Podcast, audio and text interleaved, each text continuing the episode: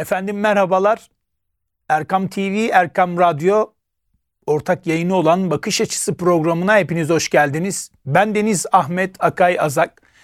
Efendim bugün Karzasen Vakfı'nı konuşacağız. Karzasen Vakfı Mütevelli Heyet Başkanı Mehmet Koca bizlerle beraber. Hocam hoş geldiniz. Çok teşekkür ediyoruz. Sağ Nasılsınız? olun, olun. Sağ olun. Siz nasılsınız? Bizler deyiz. Çok teşekkür ediyoruz. Tabii Karzasen Vakfı deyince çeşitli şekillerde insanlar bilgi açısından eksikte kalıyor. Bazıları biliyor, bazıları bilmiyor.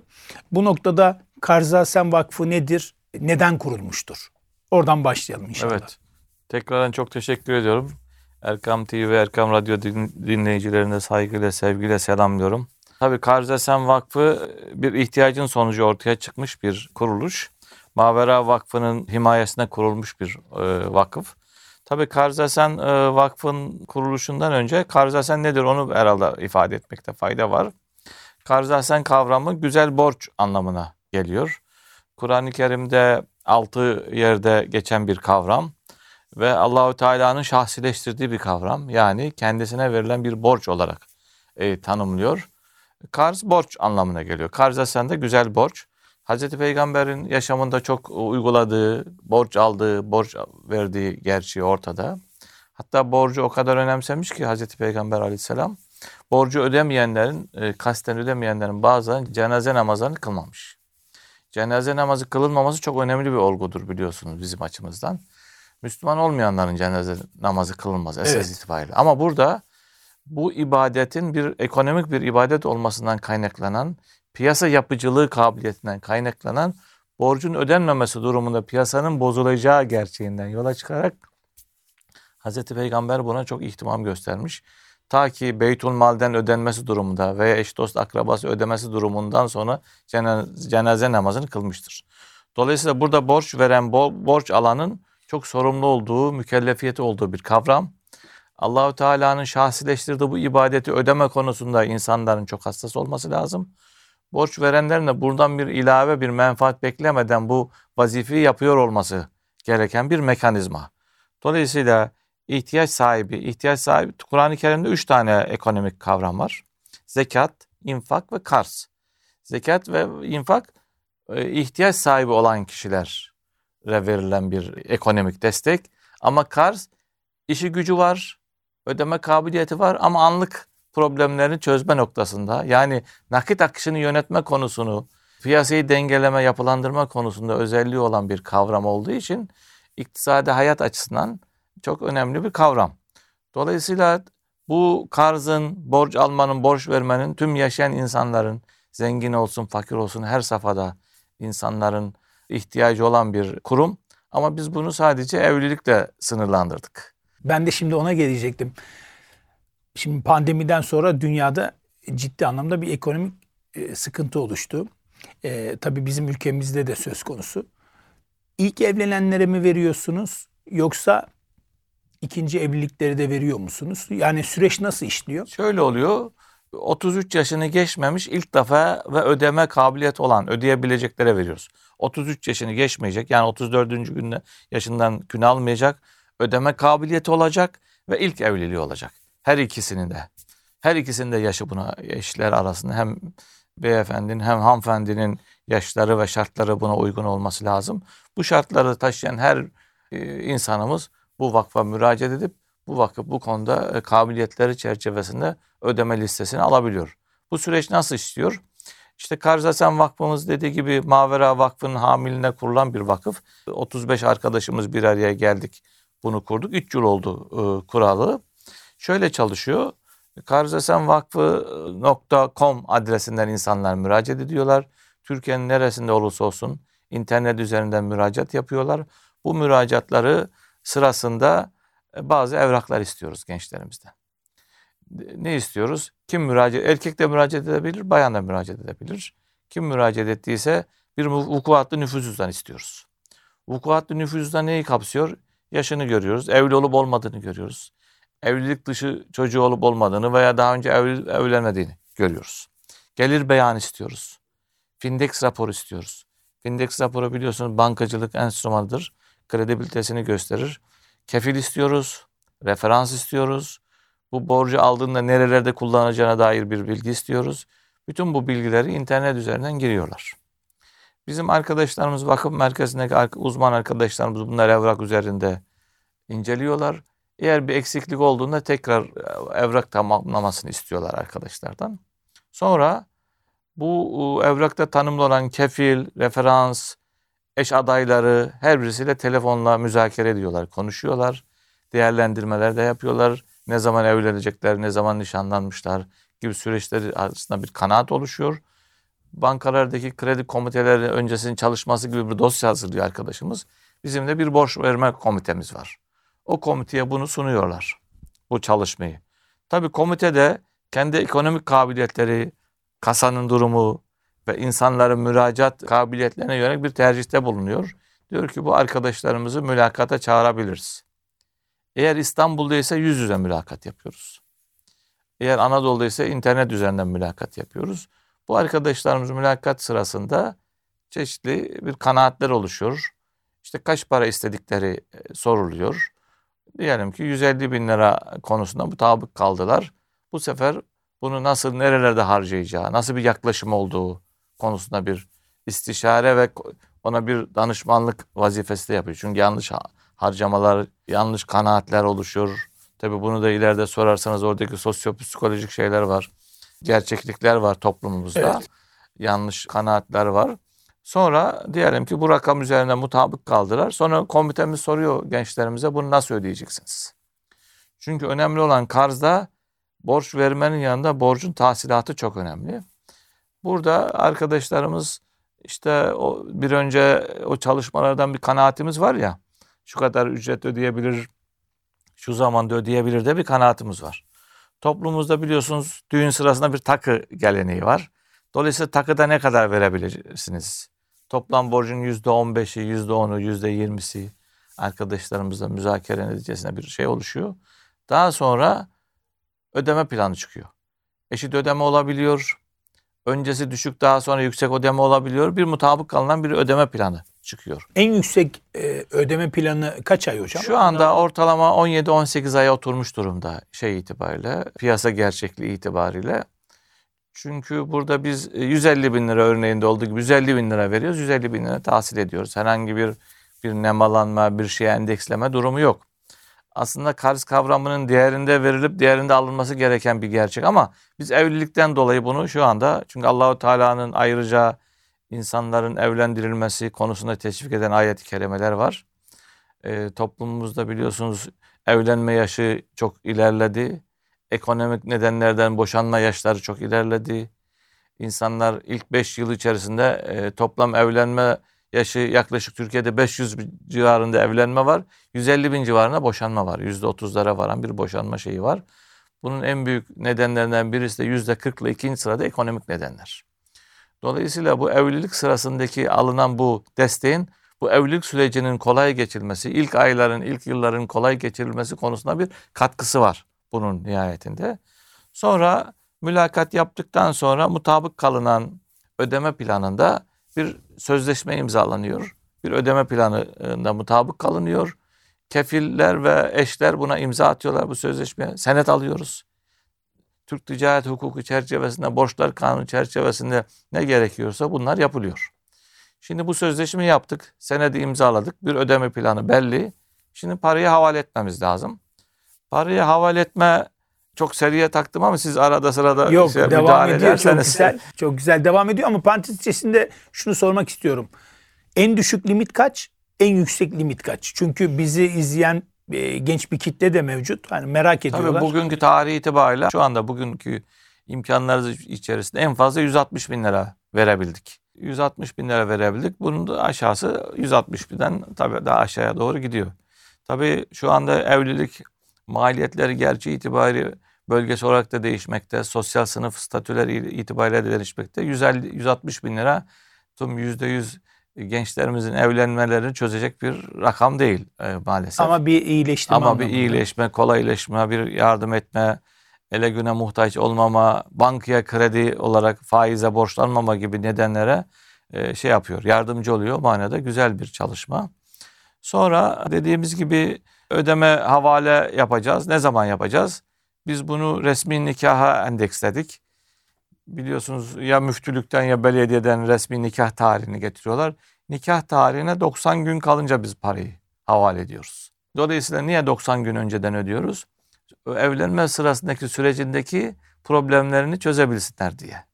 Zaten o sırada o paralar lazım. İşte evin ihtiyaçlarını görecek. E, dolayısıyla 90 gün kalınca parayı havale ediyoruz. Ya Ali borçlandı veya Ayşe borçlandı. Hangisi bize müracaat ettiyse onun hesabına gönderiyoruz. Ondan sonra o parayı nasıl harcadı, nerede harcadı bir şeyimiz yok. Bir arayışımız yok. Dolayısıyla o, o parayı havale etmiş oluyoruz. Havale, para havale edildikten sonra ödeme zamanı gelince e, belli bir takvim var. Şimdi yalnız orada şu ayrıntı önemli. Biz nikah tarihinden itibaren 15 gün içerisinde evlilik cüzdanı bize ibraz etmeleri lazım. Eğer ibraz etmezlerse vakfımızın alacağı muaccilet kazanıyor bu sefer. Dolayısıyla muhakkak evlenmesi gerekiyor insanın. Evlilik cüzdanı ibraz etmesi gerekiyor. Evlilik cüzdanı ibraz edemezse dediğim gibi alacağımız bizim hukuken muaccilet kazanıyor. Geri ödemesi lazım. Tabi bazen istisnai meşru nedenlerle gecikmeler oluyor. Onlar tabi müsamaha çerçevesinde hoş görülüyor. O noktada zaten size bir bilgi akışı Tabii, sağlanıyor. bilgi akışı sağlanması gerekiyor. Orada şimdi e, parayı havale ettik. İnsanlar ihtiyaçlarını gördüler. Düğünlerini yaptılar. Bazen bize şeyler de gönderiyorlar. Fotoğraf gönderiyorlar. Düğün fotoğrafları çok güzel. Mutlu oluyoruz. Öyle güzel bir arşivimiz var. Evlendirdiğiniz kişilerin çocukları olunca da Tabii. sizi yani dede, ola, dede olarak var. görüp torunları da gönderiyorlar. Öyle, yüzlerce torunumuz var şu anda. Maşallah. Elhamdülillah. Sonra ödeme planı çerçevesinde ödemeye başladı bu arkadaşlar diyelim. Eğer ödemede bir gecikme aksam oluyorsa bizim arkadaşlar soruyor neden, niçin? Bir kasıt mı var? Ödemiyorlar mı, ödeyemiyorlar mı? Eğer ödeyemiyorlarsa ayet-i kerime gereği biraz kolaylık yeniden kredi yapılandırması hesabı yeniden yapılandırma yapılıyor. Eğer kasıtlı bir ödeme söz konusu olmazsa olursa tabi hukuki işlem neyse o yapılıyor. E, yapılması gerekiyor daha doğrusu. E, dolayısıyla burada tahsilatın şimdi borç alan arkadaşlarımızın Hazreti Peygamber'in nasıl cenaze namazını kılmama, kıldırmama konusundaki hassasiyetini altını çok çizmek lazım. E, zaten ödeyebilme kabiliyet olan arkadaşlara e, biz borç veriyoruz. Nihayetinde bizim tercih ettiğimiz Kur'an-ı Kerim'deki ibadet karz ibadeti, borç ibadeti, infak ve zekat değil. Dolayısıyla bu konuda alanın da bu konuda hassas olması gerekir. Ödeyebilme kabiliyeti varsa eninde sonunda ödeme çabası göstermesi lazım. Zaten kefillerimiz de var tabii sorumlu anlamında. Bu konuda e, elhamdülillah çok büyük şey yok. Arızalar yok. Şu ana kadar 551 çifte e, borç verebilme fırsatı Üç oldu. yıl içerisinde. 3 yıl içerisinde. Sadece 700-800 bin lira gecikme oluyor. O da normal bir şey takvim itibariyle. E, dolayısıyla şu ana kadar ha, hamdolsun geldiğimiz nokta itibariyle 50 milyon liraya yaklaştı e, verdiğimiz borç. E, tabii bunun kaynağı burada e, hayırseverlerimizin bağışları. İnsanlar bize bağış yapıyorlar. Biz borç veriyoruz. Tekrar tahsil ediyoruz. Tekrar borç veriyoruz. Dolayısıyla bağış veren mekanizma ömür boyu inşallah tekrar tekrar tekrar dönecek. Karzın böyle bir güzel yönü de var. İnfakta, zekatta bir kere veriyorsunuz gidiyor. Ama karzda defalarca ömür boyu dönen bir enflasyon kaybı göz ardı ederseniz böyle bir e, şey yani var. hem alınan borçlar geri geldiği gibi bir yandan da e, Bağış destek geliyor. veren bağışçılar Tabii. var. Onlarla beraber zaten Tabii biz daha da 500 çok bin lirayla başladık. Şu anda 30 milyon liraya yaklaştığı gelen bir bor şey bağış miktarı. Bu artması lazım, derinleşmesi lazım.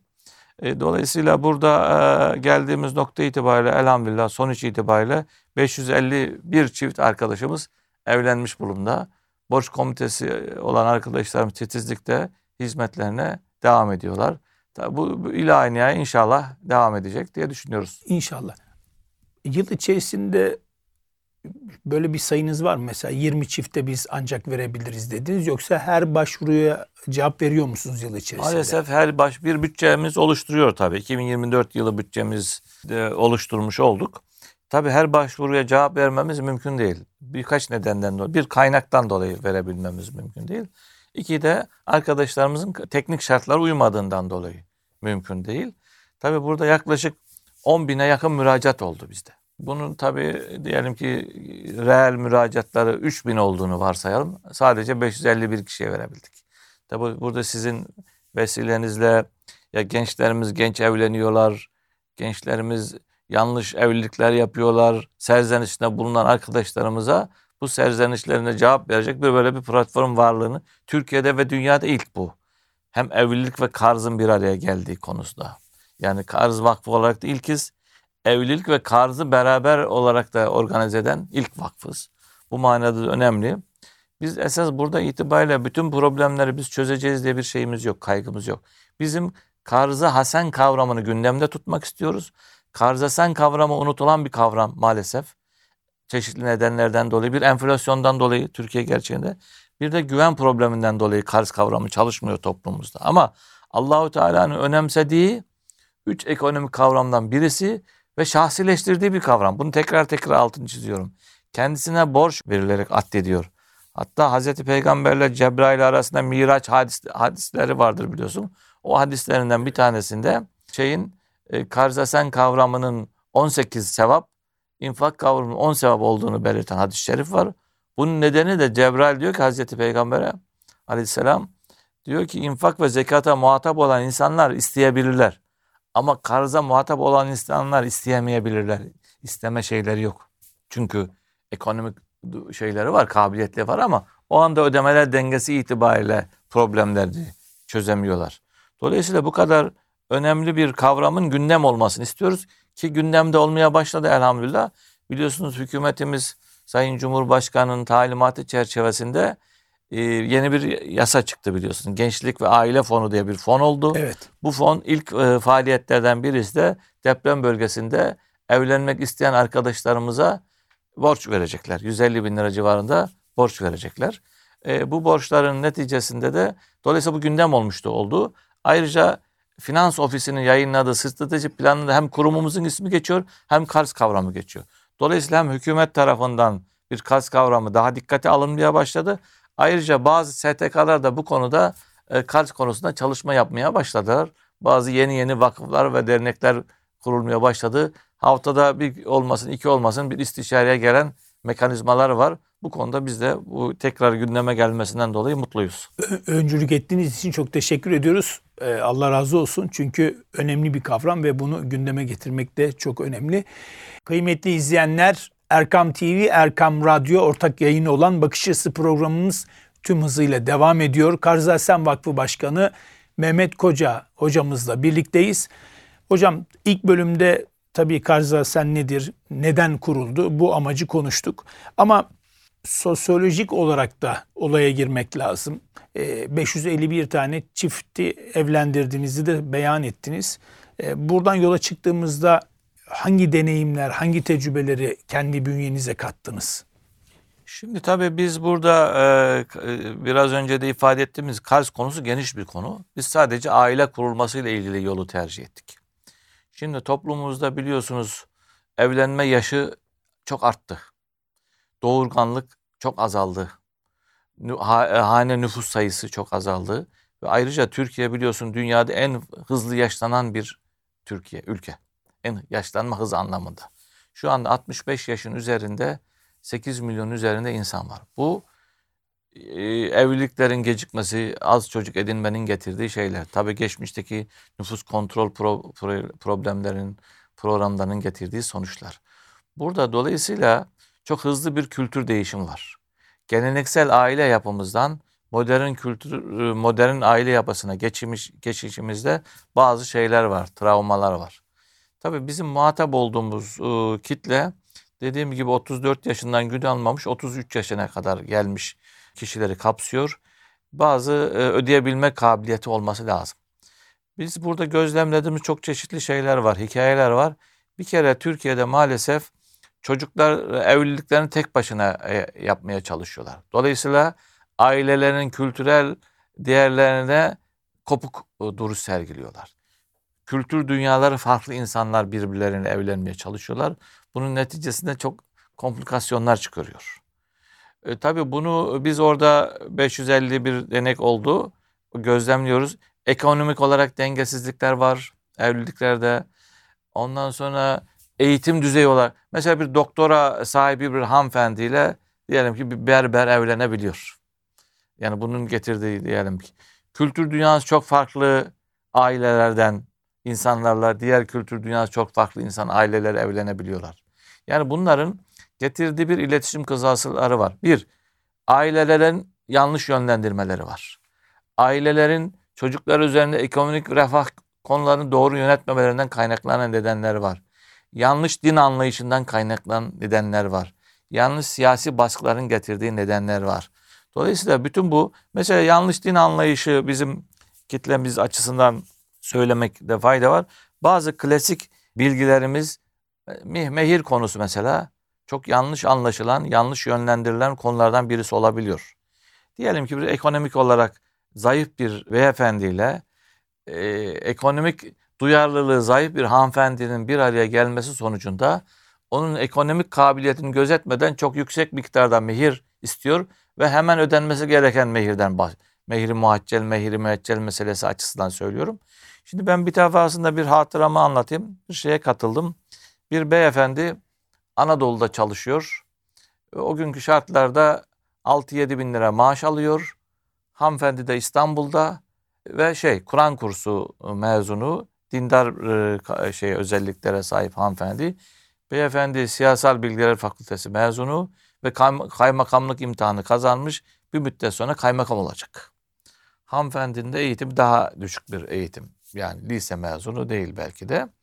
Ve beyefendi dindar bir hanımefendi bulmasından kaynaklanan bir mutlulukla onun her dediğine şey bakıyor, olumlu bakıyor. O sürece de Anadolu'da Konya'nın bir ilçesinde yaşıyordu yanlış hatırlamıyorsam. İstanbul'a gelecek. O sırada 6-7 bin lira maaş alan bir insan 3-4 bin lira ma- şeyle kiraya e, girecek İstanbul'da ve geçinmeye bakacak. Ve yarın da kaymakam olacak. Bu kültürel farklılık oluşacak. Ve hanımefendi çok yüksek miktarda şey istiyor. Mehir. Mehir istiyor. Altın. Dedim ki hanımefendi yani bak bu beyefendinin durumu burada. Senin de durumun burada. Biraz böyle tatlı da konuşmadım. Biraz sert de konuştum. Niye böyle bir ger şey yapıyorsun, dayatıyorsun? E diyor ben o kabul etti diyor. Tabii yani ben söyledim kabul etti diyor. Ama böyle bir şeyin olabilmesi mümkün değil. Olduğunu varsayın bu evliliğin de sürdürmesi mümkün değil. Dolayısıyla Allah nasip etsin dedim sana 100 gram 200 gram değil kazansın ileride bir kilo altın alsın. Yani bu süreçleri doğru yönetmek açısından o bir dini bir zorunluluk olarak da e, algılanıyor.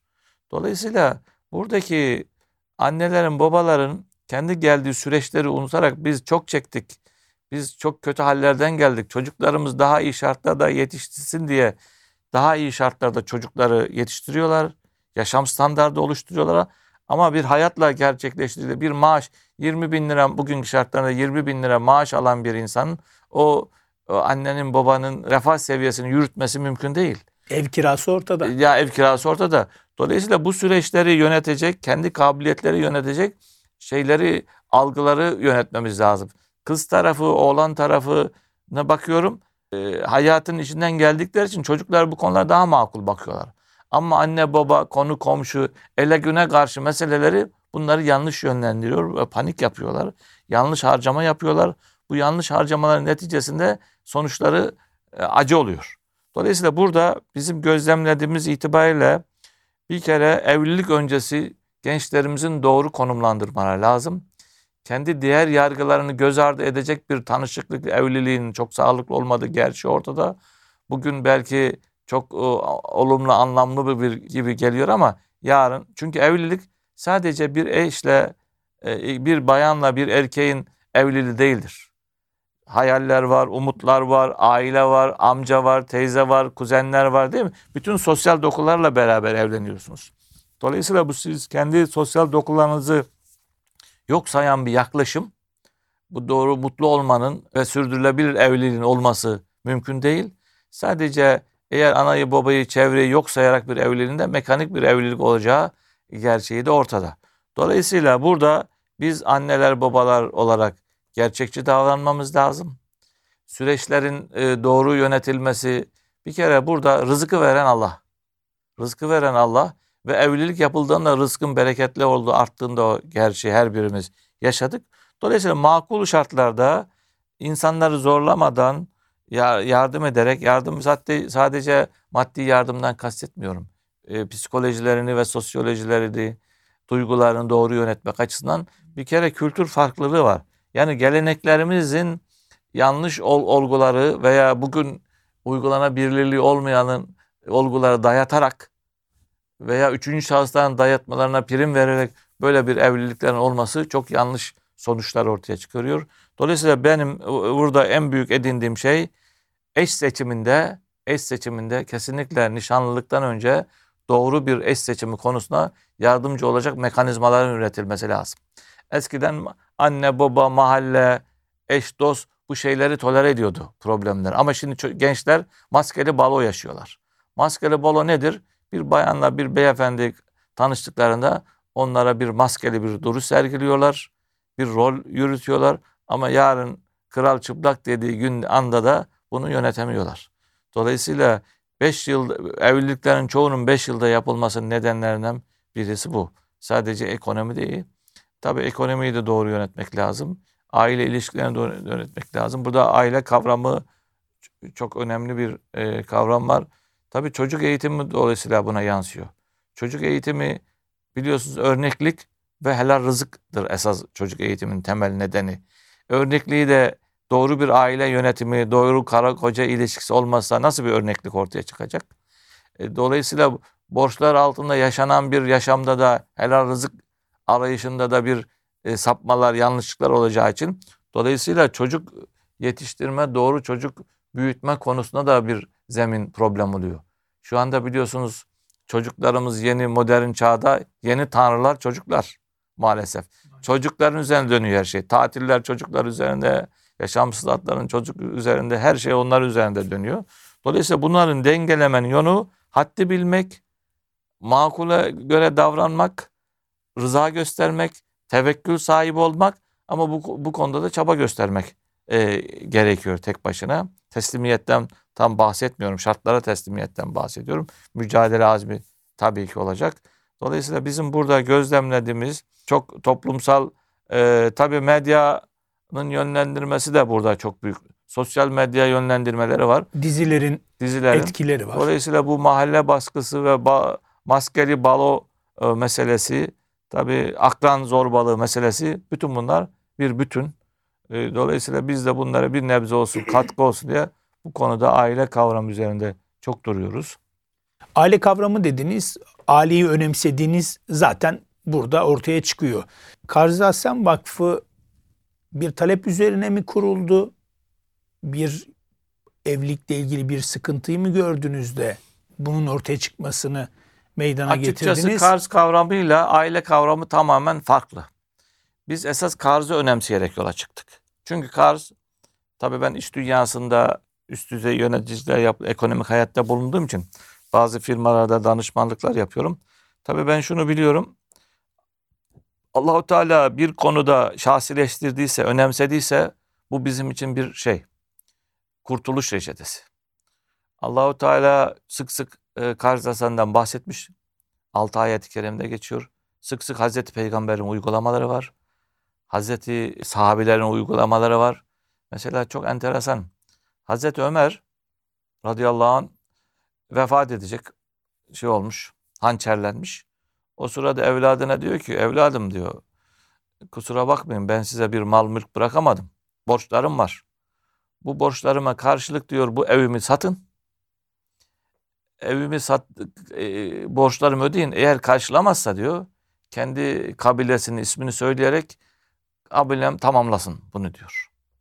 Gerçekten Hazreti Ömer rahmetli olduğunda o ev satılıyor ve borçları karşılanamıyor. Bir devlet başkanı Hazreti Ömer vefat ettiğinde.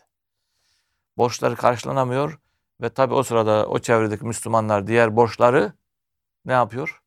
Tamamlıyorlar. Bak dikkat edersiniz. Borcun muhakkak ödenmesi gerekiyor. Tahsil edecek kişinin tamamen hakkı var. Borçtan vazgeçme diye bir şey yok. Tahsil etmesi gerekiyor piyasanın yapılanmasıyla alakalı ekonomik bir model. Şu anda bizim Türkiye'de, dünyada insanların iflas etmesinin nedeni varlık yokluktan dolayı iflas etmiyor Ahmet Bey. Neden iflas ediyorlar? Nakit akışını yönetemedikleri için iflas ediyorlar. 10 milyon lira alacağı var ama yarın gelecek. Bugün 100 bin lira borcu var. 100 bin lira ödeyemediği zaman işi tezgahı bozuluyor. Bunu yönetecek nedir? Kredidir, karzdır. Karz aslında ödünç vermektir. Türkçe karşılığı tam. Tam şey değil. Dolayısıyla ödünç alsa o 100 bin lirayı değil mi? O müessese korunacak. O müessese korunduğu için oradaki çalışanlar korunacak. Vergi vermeye devam edecek. Zekat vermeye devam edecek. Değil mi? Dolayısıyla bunu regüle eden bir mekanizma lazım ihtiyacından dolayı yola çıktık biz. Ama ekonomik kabiliyetlerimiz her şeyi çözebilmenin mümkünatı yok. Biz örneklik olsun. Bu konuyu gündeme getirelim diye yaptık. En kolayı neyle yaparız? Diğer bir sosyal problemimiz olan evlilik ekonomik nedenleri. Biz ondan dolayı bir araya getirdik. Aileyi önemsediğiniz için. Aileyi önemsedik için. Peki hala Çünkü hocam. Allahu Teala aileyi önemsemenin alt bir şey olarak venkahu nikahlayın ayeti kerimesi var. Evlendiniz. Yani sosyal bir sorumluluk var. Bu sosyal sorumluluğa dikkat çekmek açısından da insanlar geç evleniyor. İnsanlar evlensin. De böyle bir kanal olma- olması lazım insanların kolay evlenebilmesi için. Bu bir iklim meselesi, bir avro meselesi.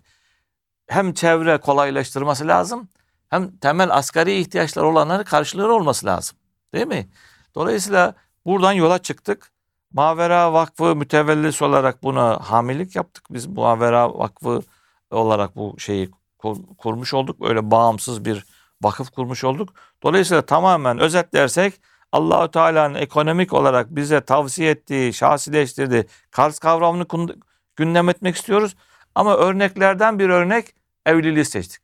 Ama şimdi burada bizi dinleyenler diğer ekonomik ticari mekanizmalarla ilgili ihtiyaç var. Mesela demin çok önemli bir şey söyledik. Evliliğin ilk 5 yılında e, boşanmalar oluyor. Ve bunların nedenlerinin en büyüğü yüzde kırkla şey ekonomi. Dolayısıyla onların iş edinmelerini değil mi? Mikrokredi, çocukların sağlık problemlerini çözecek, nedenlerini çözecek karz mekanizması oluşturmamız lazım. İş dünyasındaki arkadaşlarımızın karz problemlerini çözmemiz lazım. Dolayısıyla her sosyal çevre kendi dünyasında karz mekanizmasını geliştirmeleri lazım. O hanımların altın günü gibi meselesi değil mi? Bütün şeylerde iş dünyasında, sosyal dünyada, mühendisler kendi aralarında, doktorlar kendi aralarında, iş adamları kendi aralarında, bayanlar kendi aralarında bütün problemlerini çözecek bir yardımlaşma mekanizmasını çözecek bir karz kurumunu geliştirmeleri lazım diye biz böyle bir işaret fişeği yapmış Peki hala olduk. hocam yani aile üzerinde durduğumuz için bu Karz-ı Hasen dediğimiz nokta evliliğe doğru giden bir yol. Evet. Peki hala az önce de sor- söylediğiniz üzere e, iş dünyasına yönelik anlık sıkıntıları e, böyle bir reçete, bir ilaç noktasında yarın bir gün bir çalışma söz konusu olabilir mi? Kesinlikle sürekli çalıştığımız bir konu ama bu ekonomik kabiliyetle ölçekle alakalı bir şey. Şimdi bizim topu topu 27 milyon lira civarında varlığımız var. Bağış yapılmış. 27 milyon lira 1 milyon dolar yapıyor. Küçük bir rakam. Yani bunun derinleşmesi lazım. Buna problem hissetmiş, e, ihtiyaç hissetmiş iş dünyasında arkadaşlarımız bu konuya sahip çıkmaları lazım. Tabii orada evlilik dışındaki karz konusunda hangi şartlarda verilmesi gerektiğini ayrıca gözden geçirmek. Bunu ilim adamları çünkü değerinde borç alıp vermek lazım. Çünkü enflasyonist, bir ortamda siz bana 100 bin lira verseniz ben size bir yıl sonra getirsem 100 bin lira iade etsem sizin hakkınız yenmiş olur. Dolayısıyla burada borç alanın bu e, şeye bir kere öncelikle borç alanın bu şeye dikkat etmesi lazım. Yani doğru algılanması lazım karz kavramının da. Çünkü 100 bin lira aldık. 100 bin lira geri ödediğimde ona ben Ahmet Bey'e haksızlık yapıyor muyum? Yak- yapıyorum. Dolayısıyla ona telafi edici mekanizmalar, daha başka derin bir konular, mekanizmalar üretmemiz lazım. Hem ekonomik dünyanın uzmanlarıyla ilahiyat dünyanın uzmanları bir araya gelip buna çözücü yaklaşımlar sergilemesi lazım. Tabii bizim bunlarla ilgili kişisel şeylerimiz var, cevaplarımız var. Gündem o değil. O daha bir akademik bir çalışma. Ama Kars şunu rahatlıkla söyleyebilirim. Diğerinde verilip diğerinde alınması gereken bir şey. Biz bunu şu anda gerçek karz değil bizim yaptığımız. Evlilikle ilgili olduğu için onu şey yapıyoruz. O kaybı göz ardı ediyoruz. Çünkü ben size 100 bin lira, 150 bin lira borç verdiğimde ben size bugün yüzde 60 mı enflasyonumuz var? Yüzde 60, yüzde 50 olsun 75 bin lira cebinize para koymuş oluyor. Evet, Değil mi? Evet. Böyle bir ekonomik gerçeklik var. doğru. Ee, şimdi tabii 3 yıl oldu dediniz ve Evet. birçok vakıf kurum sizinle istişarelere geliyor. Meşaleyi yaktınız. Elhamdülillah. Ee, Türkiye'nin her yerinde e, gelen sizinle istişare eden bu ekipler yarın bir gün bu meşaleyi o zaman Türkiye'nin her yerine, İslam dünyası her yerine de yayabilir. İnşallah. Öyle İnşallah. umut ediyoruz. Ee, e, nasıl görüyorsunuz? Yani önümüzdeki dönemlerde Karzasen Vakfı'nın Türkiye ve Türkiye'nin dışına çıkma planları var mı? Şimdi biz kendimiz tabii e, öyle bir çok uluslu, uluslararası bir şeyimiz yok. Organizasyon yapımız yok. Yapmayı da düşünmüyoruz. Ama şöyle umutluyuz. Biraz önce de bahsettik. E, hamdolsun Türkiye Cumhuriyeti Hükümeti Gençlik ve Aile Fonu e, diye bir fon kurdu. Tamamen karz üzerine kurdu. Zaten bu tek başına muhteşem bir gelişme. Onun dışında Katılım Bankalar Birliği bu konuda çalışma yapıyor. Merkez Bankası bu konuda çalışma yapıyor. Dolayısıyla karz gündeme girmiş oldu. Bu gündeme girmesinden dolayı çok mutluyuz. İnşallah bu çeşitlenerek e, devam edecek. Toplumumuzun tüm katmanlara yönelik ekonomik problemlerini çözücü bir kaz mekanizmasını geliştirmemiz lazım ki şikayet ettiğimiz kapitalist liberal dünyanın baskıcı, zulüm oluşturucu mekanizmalarının çözücü noktasının bu olduğu kanaatindeyim ben. Bir de şu var. Birinci günde her şeyi çözmemiz mümkün değil. Bir Allahu Teala ama yola çıkanlara yardım ediyor. Yolunda gidenlere yardım ediyor. Siz oturduğunuz yerde Allahu Teala'nın yardımı gelmez. Bir de önemli olan sizin elinizden bu işlerin olması ola- olabilir. Şu anda dünya insanlığı kapitalist, liberal, şeytani sistemler insan varlığını yok sayıcı, insanın ekonomik problem... Dikkat edersen Türkiye Cumhuriyeti'ni Amerika tehdit ederken bizim ekonomimizi bozmakla tehdit ediyorlar. Dolayısıyla ekonomik dinamikleri sağlıklı konumlandırmamız için küçük küçük üzerimize düşen mekanizmaları yapalım ki Allah yolunu açsın, bize yollarını göstersin. Sonuç itibariyle özetlersek karzasan kavramı Allahu Teala'nın şahsileştirdiği güzel borç dediği ödünç verme mekanizmasını tarih boyunca kişiler arasında veren mekanizmayı biz kurumsal olarak gündeme getirmiş olduk. Bütün STK'lara da tavsiye ediyoruz. Bütün katmanlara da tavsiye ediyoruz. Bunu gündeme almalarını bu konuda Allahu Teala'nın yardım edeceği kanaatindeyiz. Biz çok mutluyuz, heyecanlıyız bu konuda. 551 arkadaşımıza, çiftimize borç verebilme, nice 551'lere diyelim. İnşallah. Bu da kimle olacak? Sizlerle, dinleyicilerimizle katkılarıyla hesap numaramıza sabah kalktığımızda güzel güzel haberlerle mutlu olacağız. Ki her gün bir buçuk lira mesela bağış yapan bir genç var. Enteresan. Bir sabah kalkıyoruz 50 lira göndermiş olan var, 100 lira göndermiş olan var. Tabii 50 bin dolar, 30 bin dolar, 10 bin dolar göndermiş olan insanlar da var. Bu kitle gide gide yayılacak İmkan dahilinde. imkan dahilinde. Ufak demeden, küçük demeden bir de yardımseverlerimiz şöyle psikoloji var. Benim 100 liramdan 50 liramdan ne olacak demesinler. O 50 lira siz gönderdiniz. Biz sizin orada bizi gördüğünüzü, tebrik ettiğinizi, teşekkür ettiğinizi hissediyoruz. O 50 lira çok önemli değil ama bizim için çok önemli. E, o yüzden bu konuda da e, geri durmamak lazım. Çok, teşekkür, ederim. ediyoruz. Ee, bize vakit ayırdığınız için ve önemli mevzuları bizimle paylaştığınız için. Efendim kıymetli izleyenlerimiz Bakış Açısı programımızda bugün Karzasen Vakfı Başkanı Mehmet Koca hocamızla e, hayata dair, evliliğin önündeki engellere dair sıkıntıların nasıl aşılacağıyla ilgili çok güzel bilgileri bize aktardı. Kendilerine teşekkür ediyoruz. Önümüzdeki programda tekrar görüşmek ümidi ve duasıyla kendinize çok dikkat ediniz. Allah'a emanet olunuz.